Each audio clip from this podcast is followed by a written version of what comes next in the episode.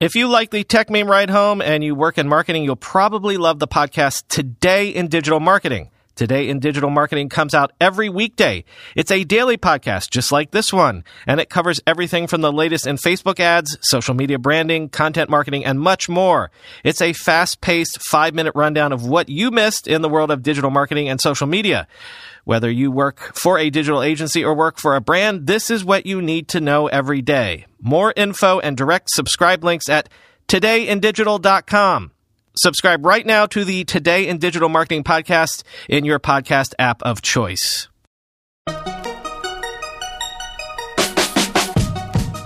Welcome to the Techmeme Ride Home for Wednesday, October 9th, 2019. I'm Brian McCullough. Today, Twitter used your two factor credentials to sell ads against you. The China, Hong Kong tech controversies roll on. Mark Zuckerberg is going back to Washington. And the Nobel Prize for Chemistry gives long overdue recognition to the most important technology innovation of our time. Here's what you missed today in the world of tech. Twitter says it unintentionally used some user email addresses and phone numbers which users provided for security purposes, for things like two factor authentication, for ad targeting. Twitter wrote in a blog post, quote, We recently discovered that when you provided an email address or phone number for safety or security purposes, for example, two factor authentication, this data may have inadvertently been used for advertising purposes, specifically in our tailored audiences and partner audiences advertising system. We cannot say with certainty how many people were impacted by this, but in an effort to be transparent, we wanted to make everyone aware. No personal data was ever shared externally with our partners or any other third parties. As of September 17th, we have addressed the issue that allowed this to occur and are no longer using phone numbers or email addresses collected for safety or security purposes for advertising. End quote. Worth noting that it was a mistake, just like this, that ended up comprising a major part of the FTC complaint that resulted in Facebook paying a $5 billion fine. And as Tony Romm points out in the Washington Post, Twitter has priors with the FTC. Quote, adding to Twitter's potential troubles, the company finalized an agreement with the FTC in 2011 that alleged the company failed to protect users from security threats. The resulting settlement requires the company to maintain comprehensive data security policies and refrain from misrepresenting the way it handles and protects users' data, violations of which could carry fines. Quote, given that Facebook got dinged for this exact practice, I think it likely meets the threshold of material omission or even deception under Section 5 on its own, said Ashkan Soltani, a former chief technologist at the FTC, citing the portion of law that prohibits unfair or deceptive acts and practices. Quote, that's further compounded by the fact that Twitter is also under order already by the FTC, end quote. So again, remember that app that was taken down from the App Store, which let people in Hong Kong keep track of protests and police actions, which was later reinstated by Apple. Well, it continues to be an issue. Chinese state media has warned Apple, saying that Apple's approval of the app made Apple into a quote, accomplice in the protests. Quoting The Guardian, the headline of the People's Daily commentary carried by its official microblog on Wednesday said, quote, protecting rioters. Has Apple thought clearly about this? End quote. It went on to say, quote, allowing the poisonous app to flourish is a betrayal of the Chinese people's feelings, end quote. The HK Map Live is reportedly the most downloaded app under the travel category in the iOS App Store for Hong Kong. Without specifically naming the app, the People's Daily commentary said it allowed, quote, Hong Kong rioters to openly commit crime while openly escaping arrests, end quote. It said Apple's approval of the app made it an accomplice in the protest because it, quote, blatantly protects and endorses the rioters, end quote. It questioned what the company's intentions were. It also criticized Apple for allowing Glory to Hong Kong, an unofficial anthem frequently sung by protesters during the ongoing anti-government movement, to be available for download in the Apple Music Store. In what appears to be a threat to its access to the vast market in China, the commentary said Apple's quote, mixing of political, commercial, and illegal activities is unwise and imprudent and would only draw more turbulence, end quote, for the company, end quote. As someone on Twitter said this morning, this week has been a wake up call for all globally focused businesses. If you haven't had a China strategy before, in a different sense of how we're used to using that phrase, it's time to get one. But especially if you're a tech platform, as Peter Dahlin tweeted, quote, China is now attacking Apple Music site for allowing an unpatriotic song. Next, Spotify, YouTube, etc. will need to remove any songs not approved by the Chinese Communist Party, end quote. And the backlash against Blizzard's decision to ban a player over Hong Kong pro democracy comments continues, with some fans boycotting Blizzard's games like World of Warcraft, Overwatch, and Hearthstone, and flooding the zone with memes galore.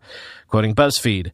Social media and forums like Reddit are now being taken over by pro boycott memes and promises from players that they're done with the company. Over at Blizzard's campus in Irvine, California, there's also signs that employees are not happy with Chung's punishment. There's a statue on the grounds with the phrase, Every voice matters, that has been covered with paper. Among the people boycotting Blizzard are people who've worked on their games. Mark Kern, a developer who worked as a team lead for World of Warcraft, tweeted screenshots of himself canceling his subscription, end quote. Click through to the BuzzFeed article in the show notes for a sampling of the memes. This all got started because we presume of Chinese company Tencent's 4.9% stake in Activision Blizzard. So, in a related story, according to Sensor Tower, there was a record breaking game launch recently Tencent's Call of Duty Mobile, which had 100 million downloads in its first week of release, breaking the prior record of 26 million set by Player Unknown's Battlegrounds. Quote, this is by far the largest mobile game launch in history in terms of the player base that's been built in the first week, said Randy Nelson, head of mobile insights at Sensor Tower. Call of Duty Mobile was launched by its publisher, Activision Blizzard, on October 1st, and Sensor Tower said the numbers reflected worldwide unique downloads across Apple's App Store and Google Play in the period since, end quote. Sensor Tower also says that Call of Duty Mobile has thus far generated 17.7 million in revenue in its first week. Ming Chi Kuo pours more fuel on the rumor fire surrounding a new iPhone SE2 that Kuo himself got started. He says we're likely to see Apple launch the new cheaper iPhones in Q1 of next year, alongside brand new iPad models. But also, he's adding his weight to rumors that we'll see an Apple AR headset in Q2 of next year as well, quoting 9 to 5 Mac. The purported augmented reality headset release schedule lines up with numerous code findings in iOS 13 and Kuo's own report from March. However, Apple's exact plans for stereo AR remain murky. The design of the headset is unknown. Is it more like glasses or more like gaming AR helmet? Kuo says Apple will partner with third party brands to release the first headsets, whatever that means. The device would mainly be driven by the CPU, GPU, and network connectivity of a wirelessly connected iPhone, end quote. So wait a minute. Apple's going to let others create the hardware. I do get that having an iPhone would likely be key to the experience, but Apple didn't partner with anyone to make the watch. Seems very un Apple, very odd to me.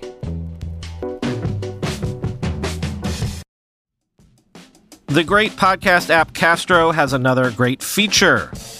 What if you've run through all of your favorite podcasts and you need to find something new to listen to. Well, Castro can help because it recently unveiled a new Discover tab to offer a quick, simple way to highlight a handful of interesting podcasts new to you each week.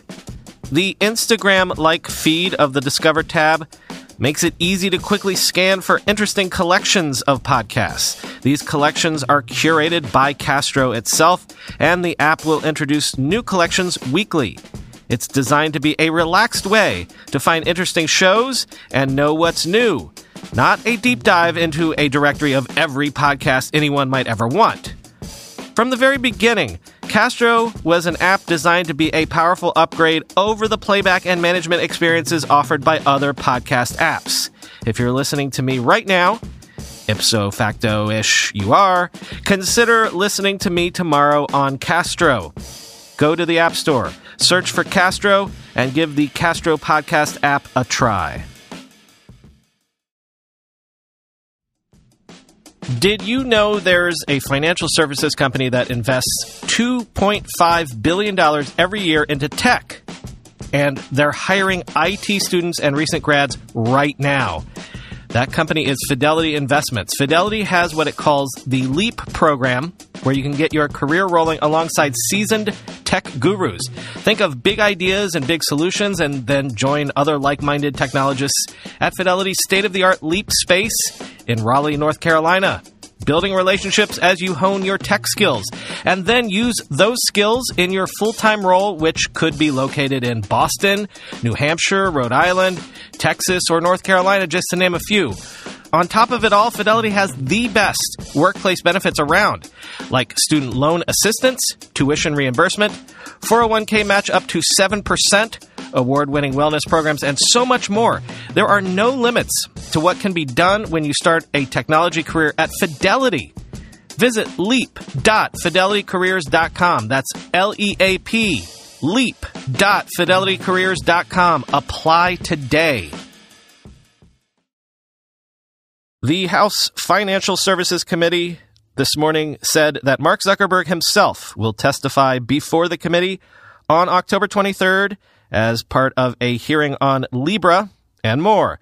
Quoting CNBC, Zuckerberg will be the only witness at a hearing entitled An Examination of Facebook and Its Impact on the Financial Services and Housing Sectors. House members had been pushing for Zuckerberg to testify on Facebook's cryptocurrency plans, as the committee had been in talks with his second in command about testifying, CNBC reported last week. Committee Chairwoman Maxine Waters previously requested Facebook halt implementation for the Libra cryptocurrency ahead of a hearing with the project's lead. Quote, Mark looks forward to testifying before the House Financial Services Committee and responding to lawmakers' questions, a Facebook spokesperson said, end quote. According to Cecilia Kang at the New York Times, indeed, quote, Sheryl Sandberg had been planning to testify, but Chairwoman Maxine Waters was insistent on Zuckerberg, so he'll be defending cryptocurrency. That is getting a lot of scrutiny in Washington. Hill has told me they feel Libra announced launch has shown, quote, hubris, end quote. Once again, our year of the unicorn IPO might be stumbling across the finish line. Postmates, which had planned to go public this year, has recently told advisors it is delaying its IPO due to market conditions. Now, the whispers have been that any IPO filing by Postmates was just part of a sort of dual path to exit, where the IPO is designed to also maybe shake loose any interest from a larger acquirer out there. But in Recode, Teddy Schleifer sums up the overall mood that the Postmates situation is merely a symptom of. Quote, as the end of the year approaches, a gloom is enveloping Silicon Valley and it's making for unusual shows of contrition, internal debates in boardrooms, and insurgent attempts to change the Wall Street system that keeps delivering bad news to Silicon Valley. Tech's highest profile startups have largely bombed on the stock market since they went public this year. The value of Lyft has been cut in half. Its rival Uber is down over 25%. Slack and Peloton are trading well below their IPO prices. And of course, WeWork's ambitions crashed into reality when public investors balked at the company's price tag, leading the company to pull its IPO altogether rather than post its own gnarly red ink. Postmates CEO Bastian Lehmann said on Friday at a startup conference that the company was closely watching the macroeconomy and indicated that other startups had caused them to second guess their timing. Quote, the reality is that we will IPO when we believe we find the right time for the business and the right time in the markets. And if you look at the markets right now, they are, I believe, a little choppy, he said.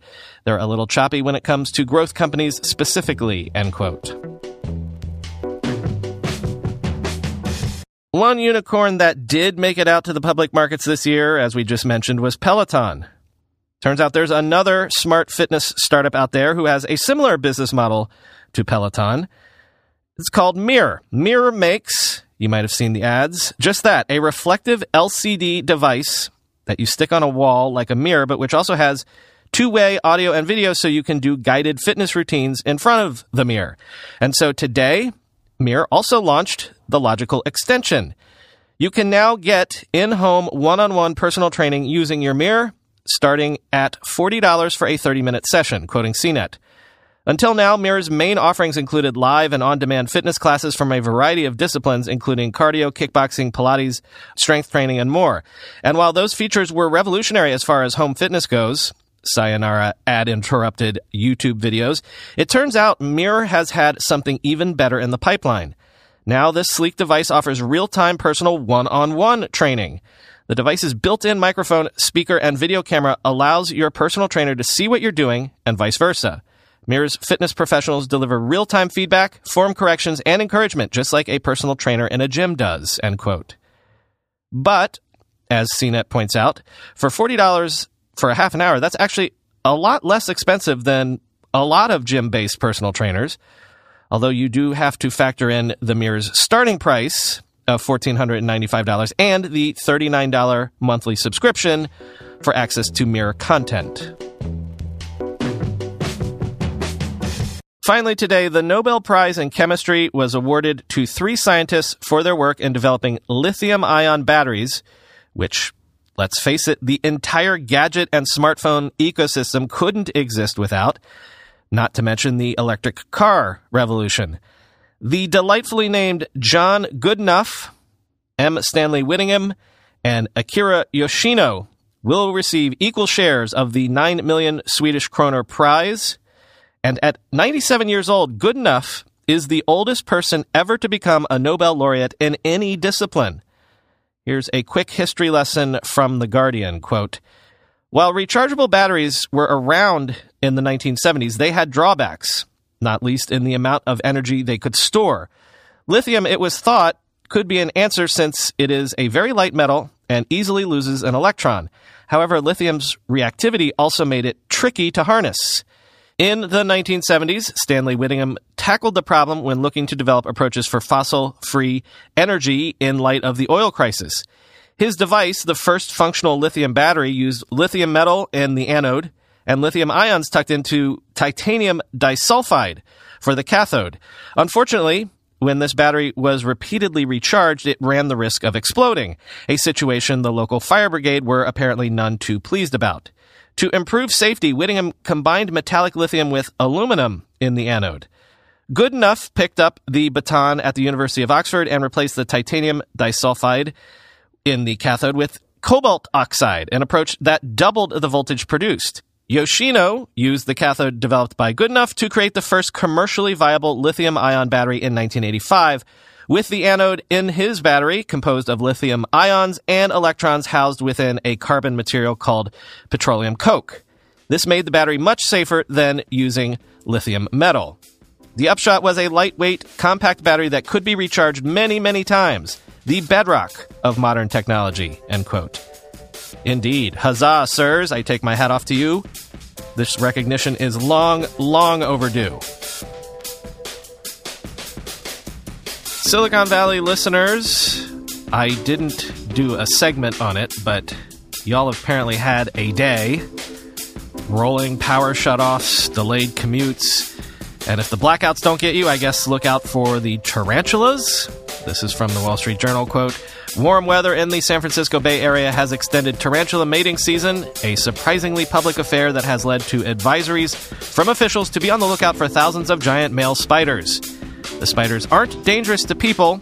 In fact, it's the other way around. That message is proving a tough sell around Halloween, end quote. Man, a combination blackout tarantula invasion. Sounds like a horror movie indeed. Y'all have had it rough lately. Stay safe. Talk to you tomorrow.